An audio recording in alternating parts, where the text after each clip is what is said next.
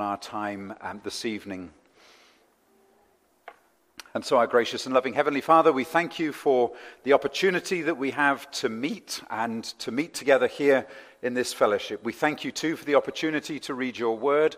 We thank you too for the opportunity to be able to speak and to talk openly and freely about the things that are important to us, about our relationship with you, all that you have done for us. We recognize that now in some countries in the world it's getting harder to be able to do this. And so, Lord, I just pray that you'd be pleased to bless us in our time together in Jesus' name. Amen. What we'll do is stand and sing our opening hymn, When Peace Like a River. Please stand.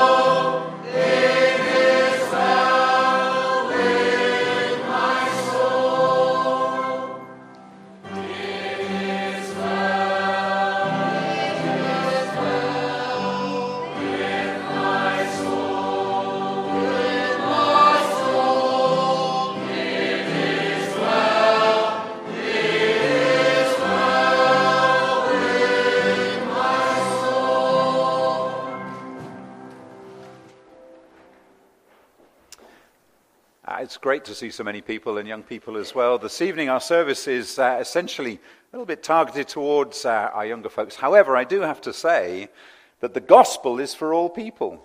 And so I'm great to see uh, some older folks here, myself included, and we rejoice in uh, in being able to meet as we do. So I just want to say uh, welcome, and if this is the first time uh, you've attended or you've never completed one of these cards, then please uh, complete one of these uh, just so we have a record of your visit.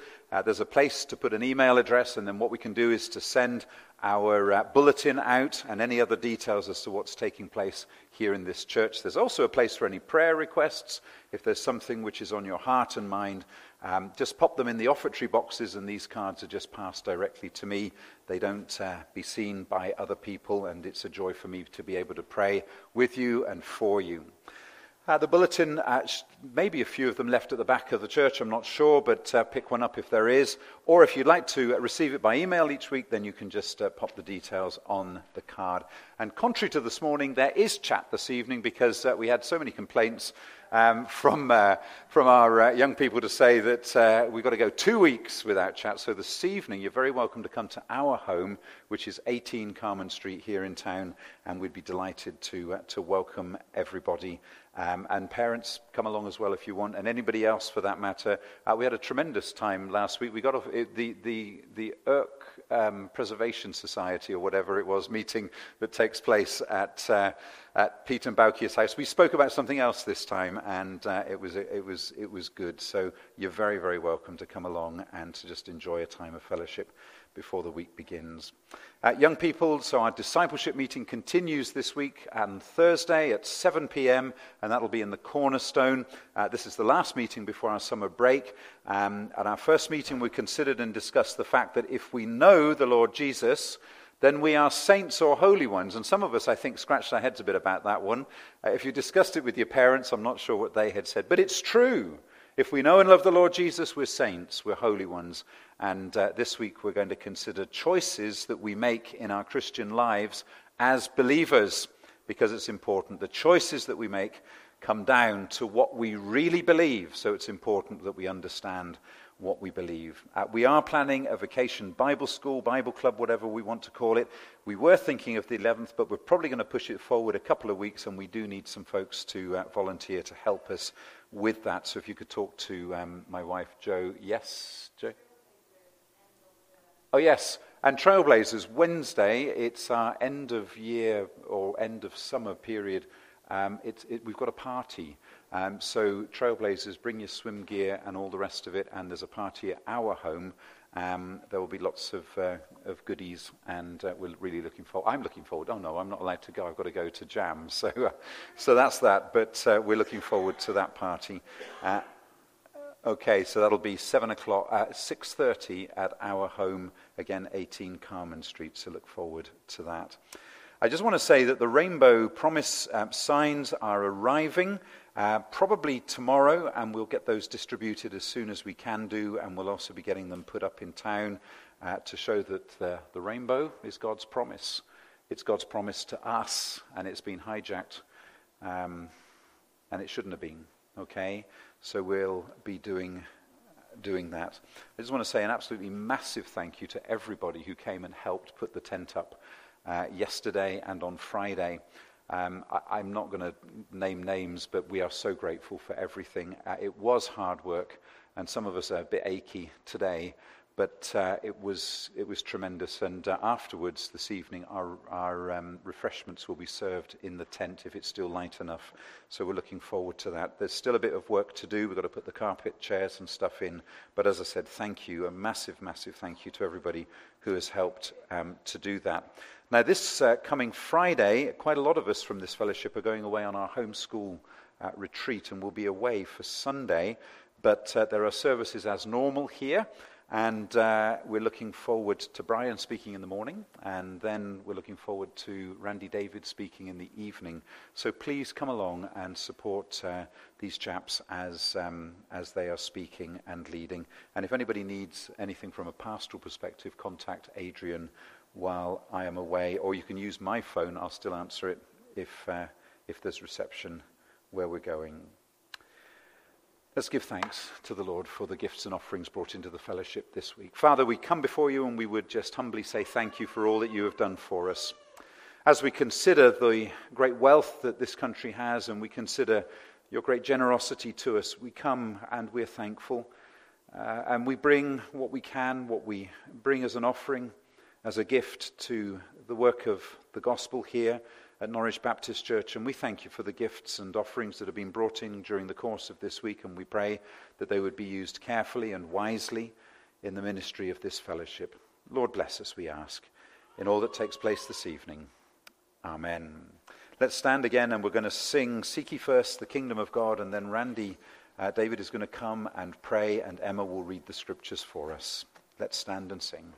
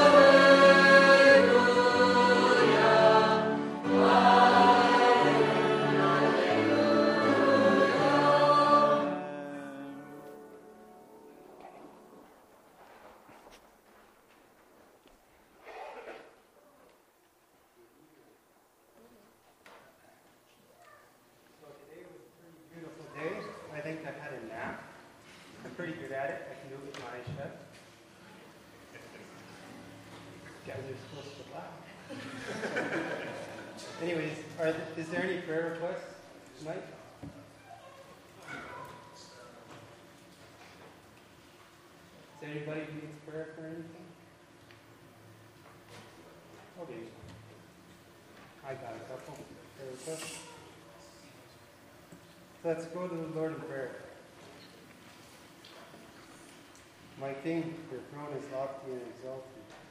The train of your robe fills the temple. You are so holy. Thank you for this beautiful day and the freedom we have to be in this land that you've given to us, to preach and proclaim the gospel to all nations. Could false fire be the only thing ever presented to you? For Father, could you set our hearts ablaze to go out into the world and to proclaim the gospel, to go door to door and to find these people that are lost, who are searching for something, who think they're saved, but they aren't. Father, protect us from the evil one, we pray today.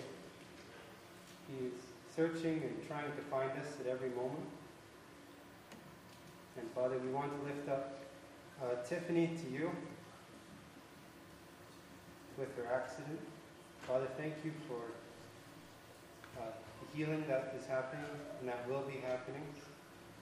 Help her to keep making the recovery that she's making. Um, and please be with Tatiana. Father, restore her hearing.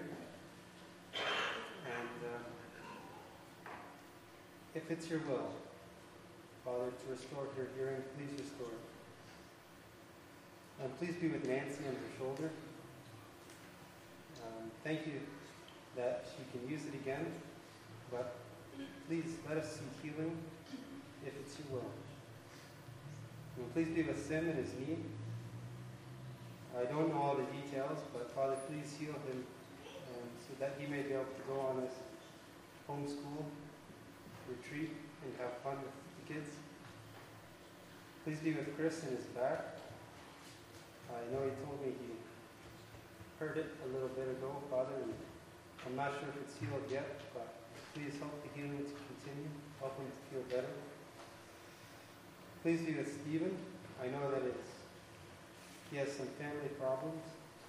I'm not sure of all the details, but I ask that you will please heal Stephen, his uh, family, and please be with Dennis. Help him to. I'm not sure all the details either, but please draw close to him so he may be filled and healing may happen. And we ask all this in your almighty name. Amen. Don't drop. Is it on? No. Okay. I'm going to read from Ecclesiastes 12, verse 1 to 8. Remember also your Creator in the days of your youth, before the evil days have come and the years draw near, of which you will say, I have no pleasure in them. Before the sun and the light and the moon and the stars are darkened, and the clouds return after the rain, in the day when the keepers of the house tremble, and the strong men are bent, and the grinders cease because they are few, and those who look through the windows are dimmed, and the doors on the streets are shut. When the sound of the grinding is low, the one rises up at the sound of a bird, and all the daughters of song are brought low. They are afraid also of what is high, and terrors are in the way. The almond tree blossoms, the grasshopper drags itself along, and desires fails. Because men is going to his eternal home, and the mourners go about the streets. Before the silver cord is snapped, or the golden bowl is broken, or the pitcher is shattered at the fountain, or the wheel broken at the cistern, and the dust returns to the earth as it was, and the spirit returns to God who gave it. Vanity of vanities, says the preacher, all is vanity.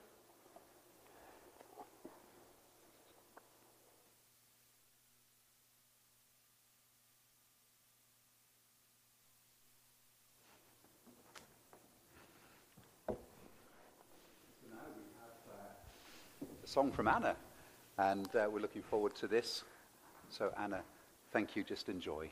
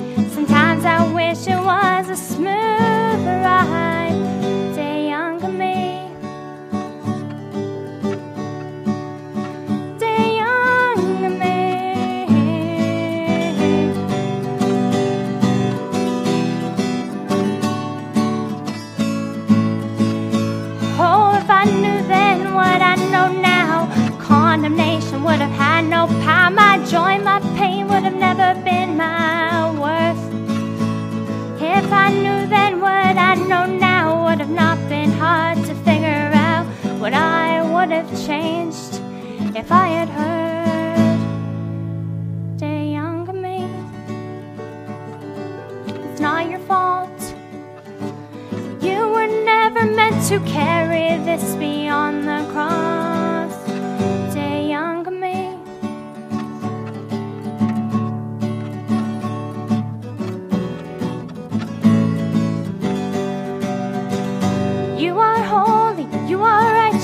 You are one of the redeemed, set apart a brand new heart. Oh, you are free indeed, and every mountain, every valley, through each heartache you will see. Every moment brings you closer to who you were meant to be,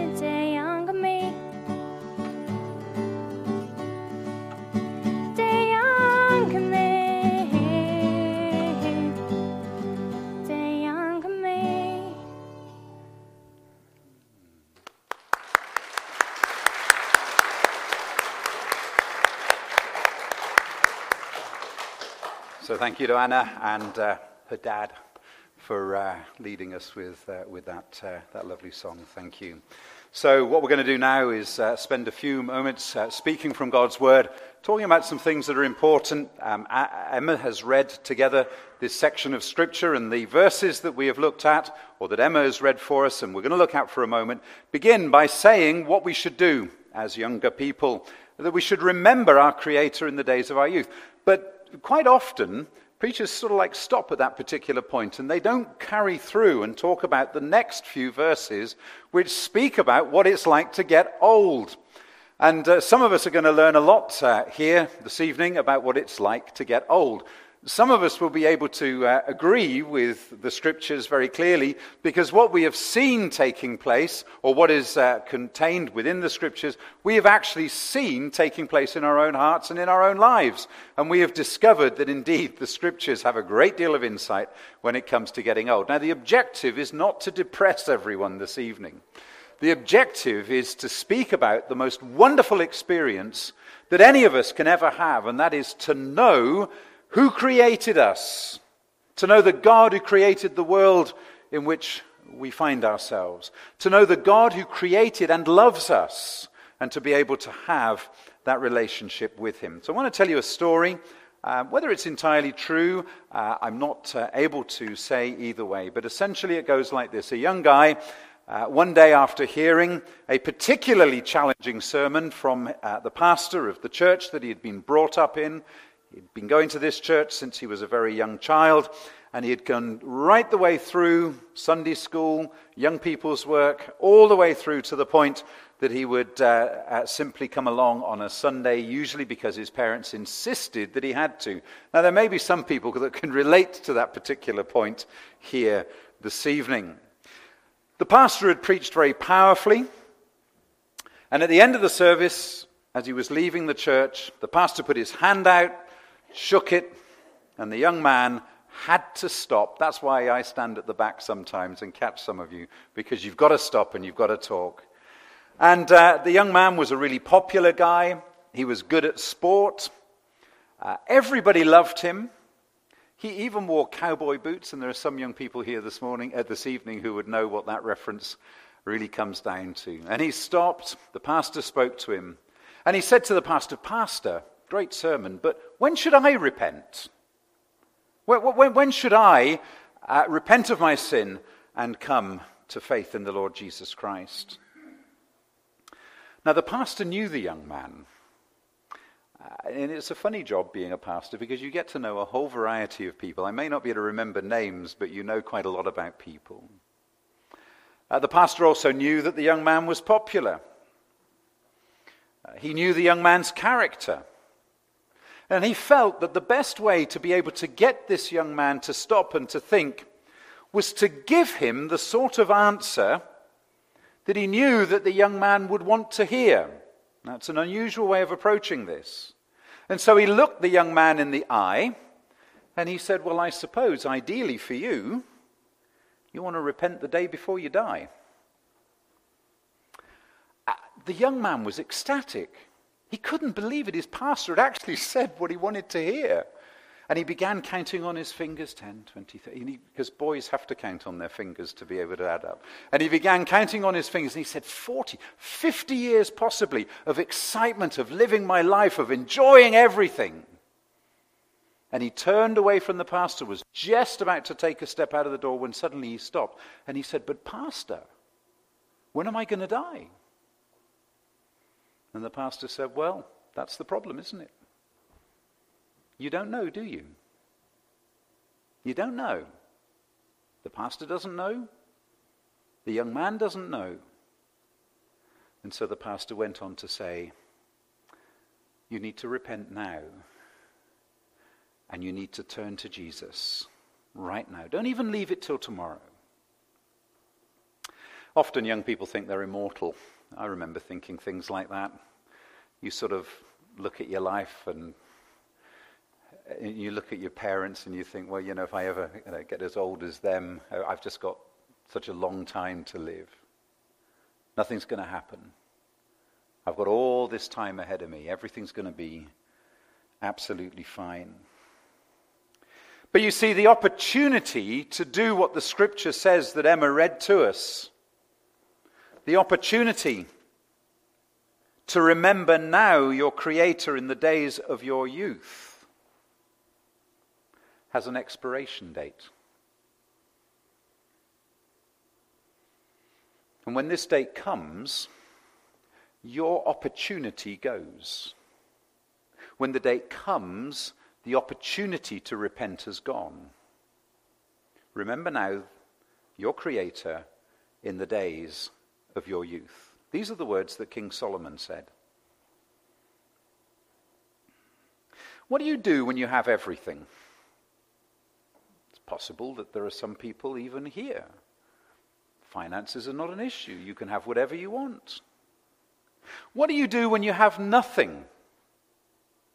Haven't you noticed how strange it is that people who apparently have everything often find that they have nothing? I'm going to tell you a story about a, a friend of mine. His name was Barry. Uh, Barry started off selling double glazing in England. Um, School was not fun for him. As soon as he could escape from school, he did so. He suffered from uh, dyslexia. He couldn't spell very well. Writing was a challenge. School was of no interest to him. However, he could sell double glazing, and he was very good at his job. So he started out to do this. And one day, he met a man who wanted to talk about replacing windows in a holiday park, okay, a chalet park. I don't know if you have them here. Yes, you do and you have these little, little chalets that people stay in. And he got talking to the guy, and the guy said, Actually, uh, I've just got to do a few repairs. I just want to get this place sold. I want to retire. And Barry looked at it and he thought to himself, I can make a million here. And so he mortgaged his house. He sold everything he possibly could to raise enough money to buy the chalet park that was uh, being um, spoken about, that this guy wanted windows sorted out. And today, Barry owns in England a company called Ho, Season, Hoseasons Holidays. And if you go onto their website, you will discover that Barry now owns more than 22,000 chalets, lodges, houses, even boats on the canals.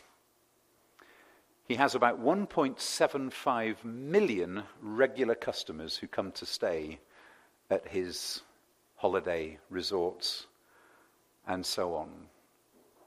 One day, Barry turned up and uh, he said, Hey, Sim, my wife's bought me a, a birthday present. So I went outside and looked at it, and it was a shining Aston Martin DB9. True story. Now, for the girls here, a DB9, Aston Martin DB9, is a very fast motor car. Okay?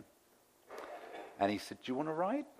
So he just threw me the key or this thing, and I sat in it, pressed the button, and the engine, six, six and a half liters, I think, roared into life. And that car flew. It was incredible. And you know what? Just for a moment, I felt like James Bond. Just for a moment. Okay? And I was looking for the button where the machine guns come out of the front. and uh, it wasn't there. But it was an incredible experience, and I really enjoyed driving that car for a few moments. I got back. We had a cup of coffee together, tea or coffee or whatever. And Barry turned to me and he said, You know what, Sim? He said, and he had spoke with, with an accent like this. He said, You know what, Sim? He said, I've got all this. I'm rich. But I'm not satisfied. What's wrong? And at that time, I couldn't tell him what was wrong. But I remember his words very, very clearly. I've got all this sim. It's incredible. I employ hundreds of people.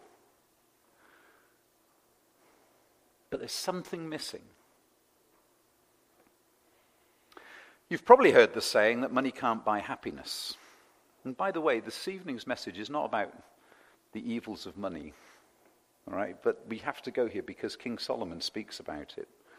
And he was a very rich chap. So it's important that we understand this. Money can't buy happiness. We hear it. It's spoken to us. Perhaps your mum's mentioned it to you.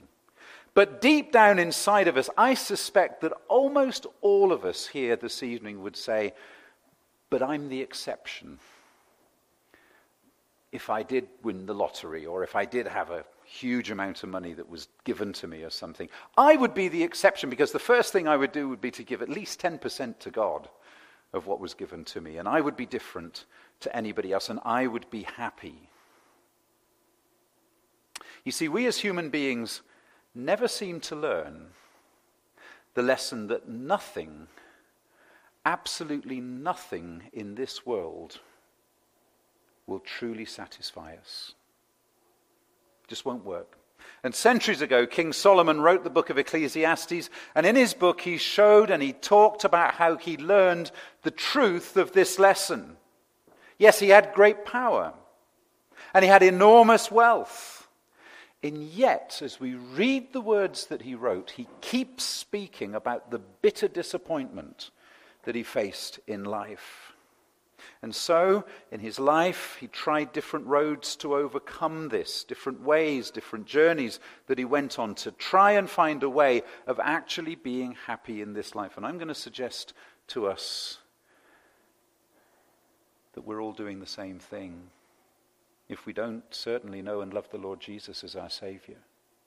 Because we keep digging, we keep hoping, we keep wanting, we keep searching, we keep looking at other people, we keep having that determination that there's got to be something better than the life that I have before me today. So we're going to talk very briefly now about some of the different roads that he went down. And the first one I've called the highway of knowledge. There are some very clever people here, okay? I'm not one of them, but there are. Anna and I were talking about this recently, and that's why she's smiling at this particular moment. King Solomon was clever. He was an intelligent chap. He could write books. And he could think and he could write and he could think and he could write and he could explain the things that were going on in his heart and in his mind. And he would look at people and he would write about them and he would explain the situations that he saw around him. Ecclesiastes chapter 1, starting at verse 13, he wrote, And I set my heart to seek and to search out wisdom concerning all that is done under heaven. All that is done under heaven. He said, Look, I have attained greatness and have gained more wisdom than all who were before me in Jerusalem. My heart understands great wisdom and knowledge, and I perceive that this is grasping for the wind. So Solomon chased after and sought knowledge as being the solution to his lack of happiness, but discovered that it was just a chasing after the wind. You tried to catch the wind, just goes through your fingers, doesn't it? You can't see it, you can't grasp it, you can feel it, but it's gone. And then he went down the avenue of hard work. And there are lots of people here that go down the avenue of hard work. I know some of you. And you work very hard because you believe that that's the way to achieve what needs to be achieved in your life for the happiness to come so that you can achieve what you want. And Solomon was a hard worker. He invested, he produced, and he built. He built the temple, and yet again, on reflection, he said, Ecclesiastes 2 this time, verse 18. Then I hated all my labor in which I had toiled under the sun, because I must leave it to the man who will come after me. There was a couple of uh, lads who they were only 18 or 19, that sort of age, and their parents had decided to go on a round the world cruise. And they went to see their parents off, and they'd made a big sign, and it said, Mum and Dad, don't spend it all, remember us. okay?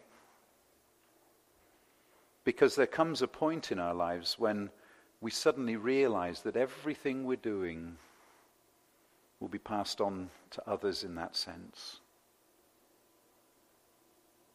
And the king is saying, Why should I labor and work like this? When all that happens is that the next generation gets the reward. Then we'll talk about the streets of materialism and pleasure. And incredibly, King Solomon, this so called wise king who had everything he needed to satisfy himself, wrote this Ecclesiastes 2 3 and 8. He said, I search in my heart how to gratify my flesh in wine. Now, we could put all sorts of things there, can't we? He goes on and he says, I built myself houses. Lots of people build really smart houses, don't they? Maybe it's because everybody else can see it. I built myself houses. I've planted myself vineyards. I've made myself gardens and orchards. I've made myself pools, swimming pools perhaps. I've acquired male and female servants and had servants born in my household. Yes, I had greater possessions of herds and flocks than all who were in Jerusalem before me. I also gathered to myself silver and gold and special treasures, kings of the provinces and of the provinces. Whatever my eyes desired, I did not keep from them. And indeed, all was vanity, grasping for the wind. There was no profit under the sun. You see, Solomon had it all. Barry had it all. Except he wasn't happy he wasn't fulfilled. And Solomon is not satisfied. In England, we have motorways. I don't know, sort of a bit like the 401, but we call them motorways. So we're going to talk about now the motorways of riches. Now, Solomon enjoyed great riches. We know that. People still talk about the mystical mines of Solomon full of gold and diamonds, and people still try and discover where they are. But after all of his wealth and riches, he concludes by saying this. This time, Ecclesiastes 5, verse 15 As he came from his mother's womb, naked shall he return, to go as he came, and he shall take nothing from his labor, which he may carry away in his hand.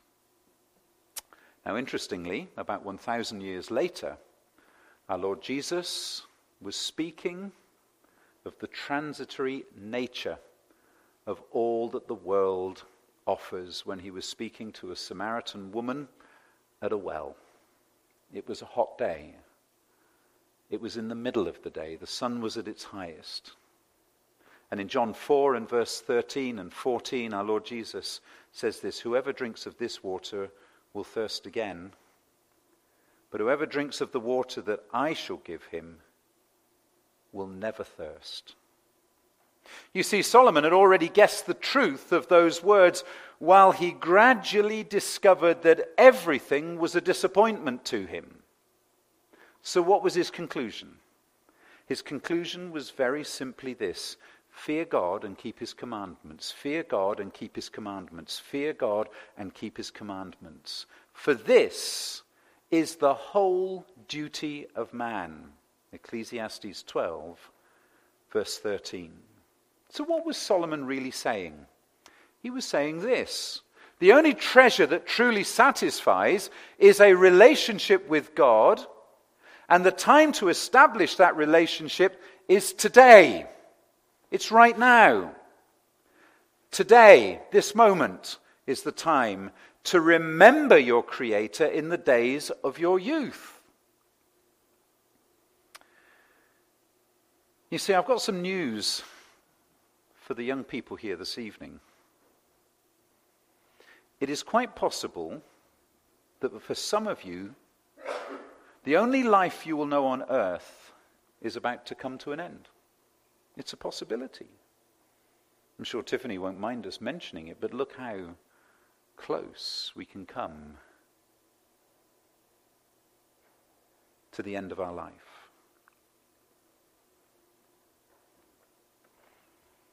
It's possible that some of you will not see your 20s or your 30s. I'm not trying to be depressing, just being realistic. I also need to warn some of you that life, and some of you, this is a, an even greater shock for you, that life rolls relentlessly on. However hard you try and stop it, you can't. You know, we're not Peter Pan who wants to stay as a child forever. You that would be quite good fun, wouldn't it? But it's not going to happen. Did you know that every day you live, it's not a rehearsal. It's not a practice for that day. It's the live event. There's no turning the clock back. You can't change it. It's not a rehearsal.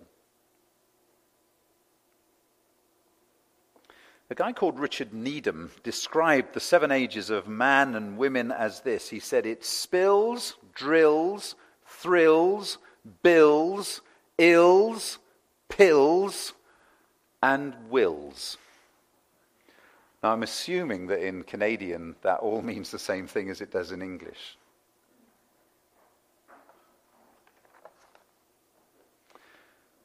Now, Emma read Ecclesiastes 12 1 to 8 earlier for us. Did you notice who this section of Scripture is talking about? Verse 1 begins with the clear and powerful statement Remember your Creator in the days of your youth.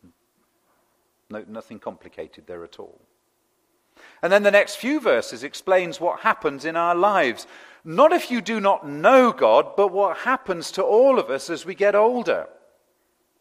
However, the verses also help us to understand why it is important to know God when we are young and what happens to us that takes away our desire to know and love God through Jesus Christ. Some people say to me, It's okay, Pastor, I've got plenty of time. When I'm ready, I'll call on God. In my time, in my way, I will call to Him. But you see, our life doesn't just stay as we are now. Suddenly it changes.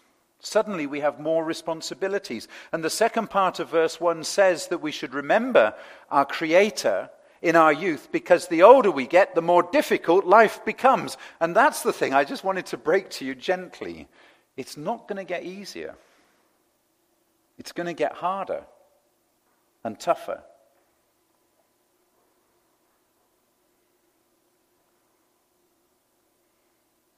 Before the difficult days, Solomon says, before the difficult days come and the years draw near. You see, it doesn't get any easier. It gets harder and harder. We have more responsibility. We have more things to cope with. We have less and less time to think about the place that we find ourselves in in our lives. In fact, in the last few words of verse 1, it says, I have no pleasure in them. Life is changing.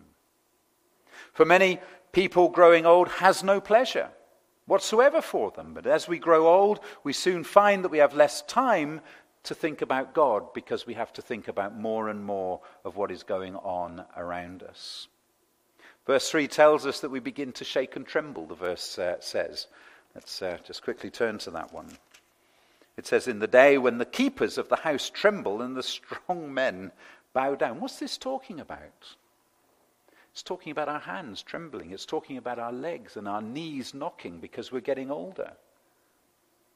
It's talking about the fact that life is relentlessly ticking on. The keepers of our body are shaking. life continues. And then the next verse talks about our grinders cease. What's your grinders? Teeth. Your teeth get old and fall out. And suddenly, you know, you try chewing a piece of beef on your gums. It's a challenge. Your teeth fall out and you wish that you'd clean them properly. But it's too late. You spent a fortune on root canal fillings. Your eyesight fails. It says the windows grow dim. Your hearing begins to fail. You can no longer hear what is happening in the street outside, Solomon says. Your sleep is gone, he says. No longer do you sleep like a baby with that deep, untroubled sleep. Now you're woken. The birds singing at dawn. The light comes in. And verse 4 tells us that we're no longer enjoying the music and the entertainment that we used to. Our patience has gone.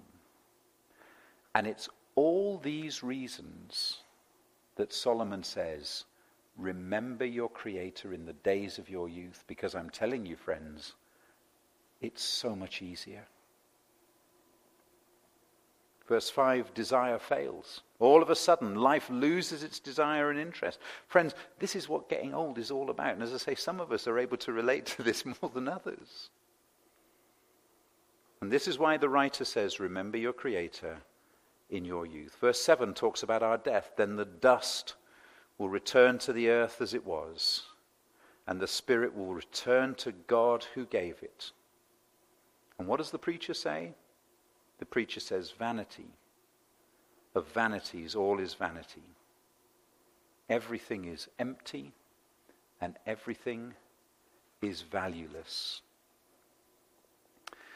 But now we're reminded in verse 13, as Solomon gives the conclusion of the whole matter. What does he say? He says, Fear God and keep his commandments. Fear God and keep his commandments, for this is man's all. For God will bring every work into judgment. And notice there, in verse 13, including every secret thing, the things that you think no one else knows about. Snapchat you thought it was all deleted. I noticed the number smiling at that particular point. But God knows. God knows. So the secret things will be brought before God, whether good or whether evil, Solomon says. And verse 7 tells us that our spirit, our soul, will return to God. No ifs, no buts. When we die, all of us will face God, and we will need, according to verse 14, need to bring everything to God to be judged, including the secret things. Friends, you may not realize this, but it is indeed a race against time. Everybody is going to die. Verse 6 the silver cord is loosed. What's that?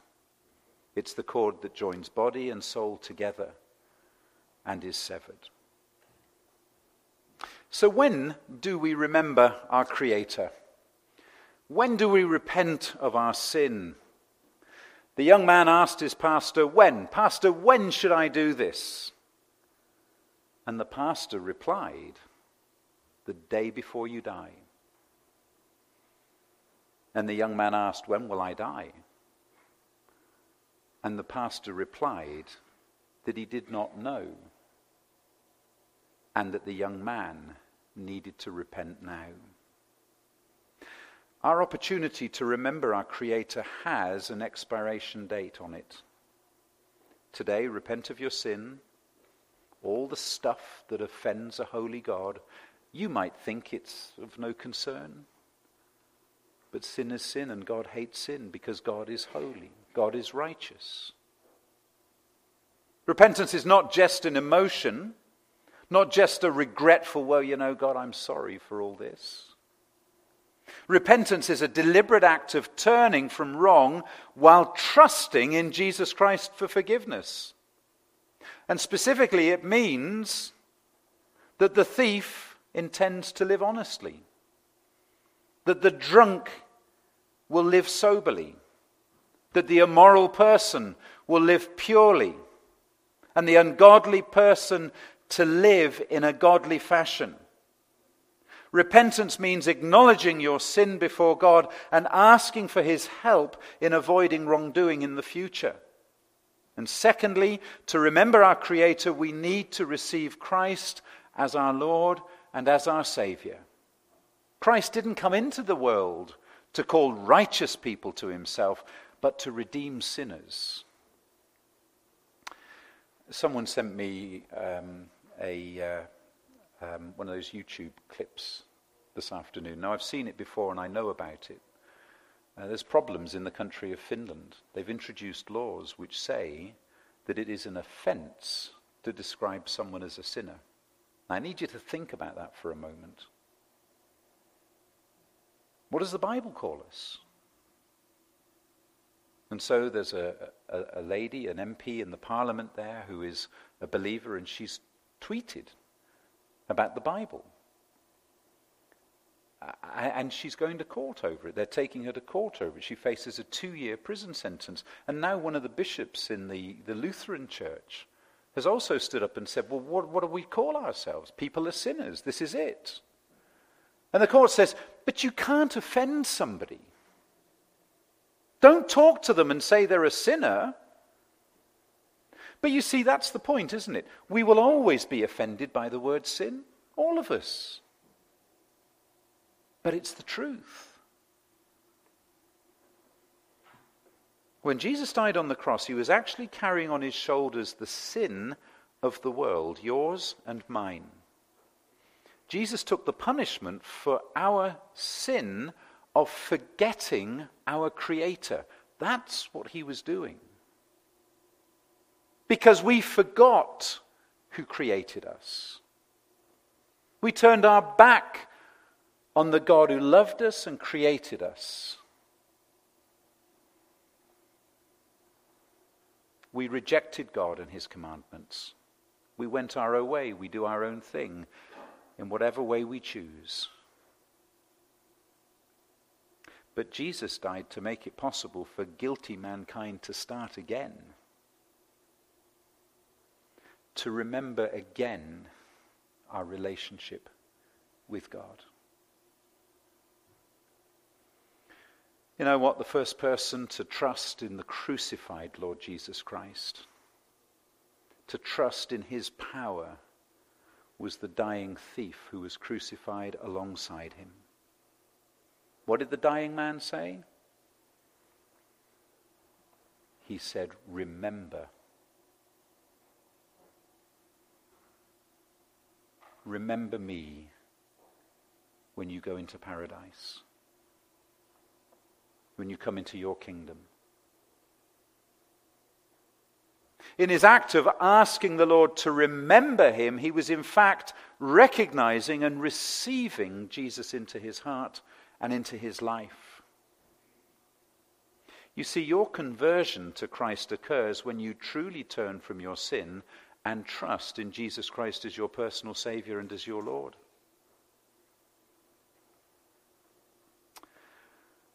I know someone who recently told me, in fact, she told this whole church, that there was a time that she regretted the day of her physical birth.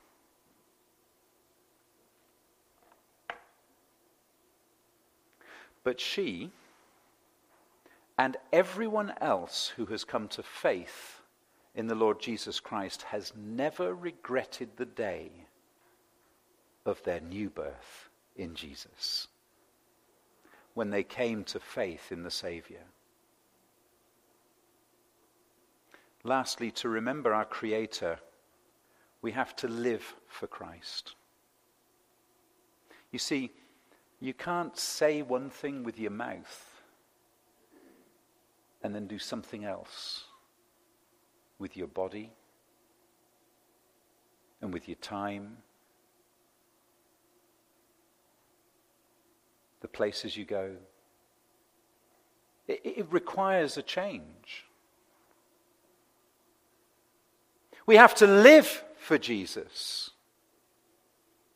And He lives in us to enable us to live for Him. He doesn't just turn us out into the world unprepared, unequipped. He says, I'll be with you. I'll live in you. I'll deal with the fears that you have. I will take you through this life, and it'll be the greatest life you could ever imagine. And it'll be a life of joy in knowing Jesus.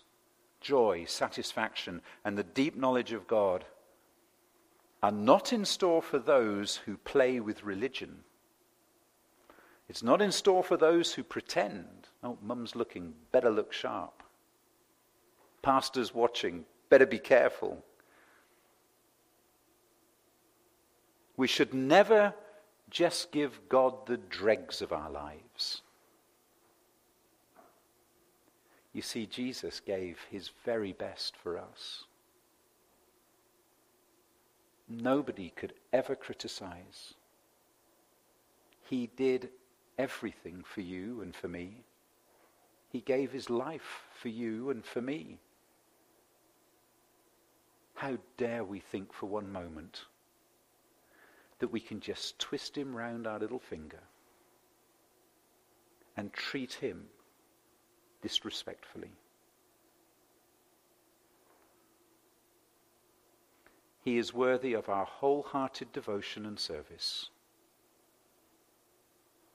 as we remember now our Creator in our youth. Don't leave it till you get old. You find your brain stops working properly after a while. You can't reason things through, and all of a sudden you get yourself into this comfy little groove. I'll deal with it tomorrow. I'll deal with my eternity tomorrow, another day. But there is an expiration date.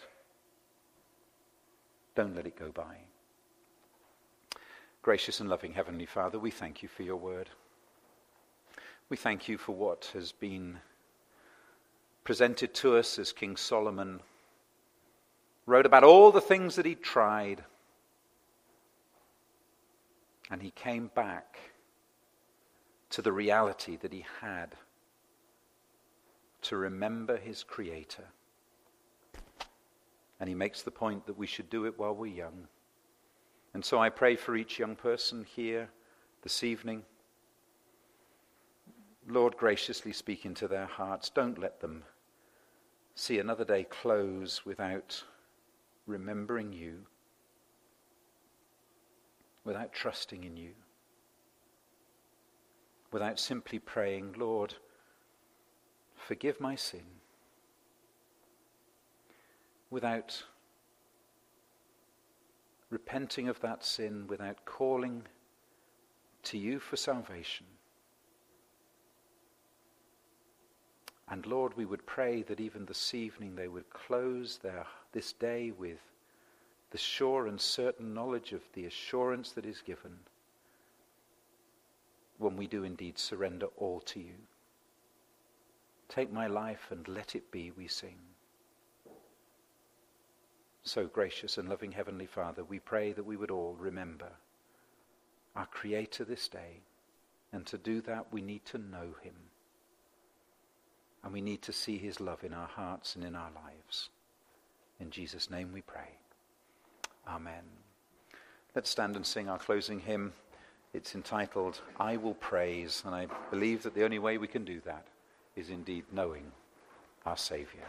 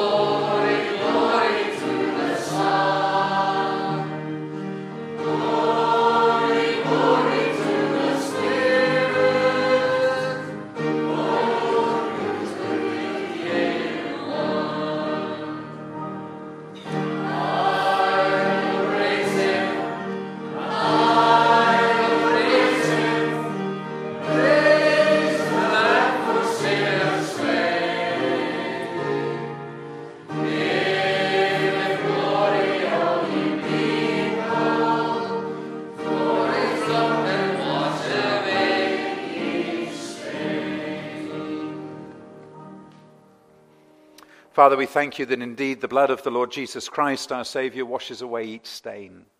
The stain of sin is a terrible thing. And we need that stain washed away. And I pray, Lord, that each and every one of us here in this church this evening would have come before you and repented of our sin and called out to you for the salvation which you have offered freely to all who call upon the name of the Lord Jesus. So please, intervene in our lives, we ask wash us, cleanse us, that we would remember our Creator in the days of our youth, and that we would be able to have a lifelong service to you, that we would be able to see you work miracles in our lives, wonders in our lives, and that we would be able to see other people brought to faith as a result of our testimony of knowing you. So, Lord, that we would remember our Creator in our youth, we pray in Jesus' name. Amen.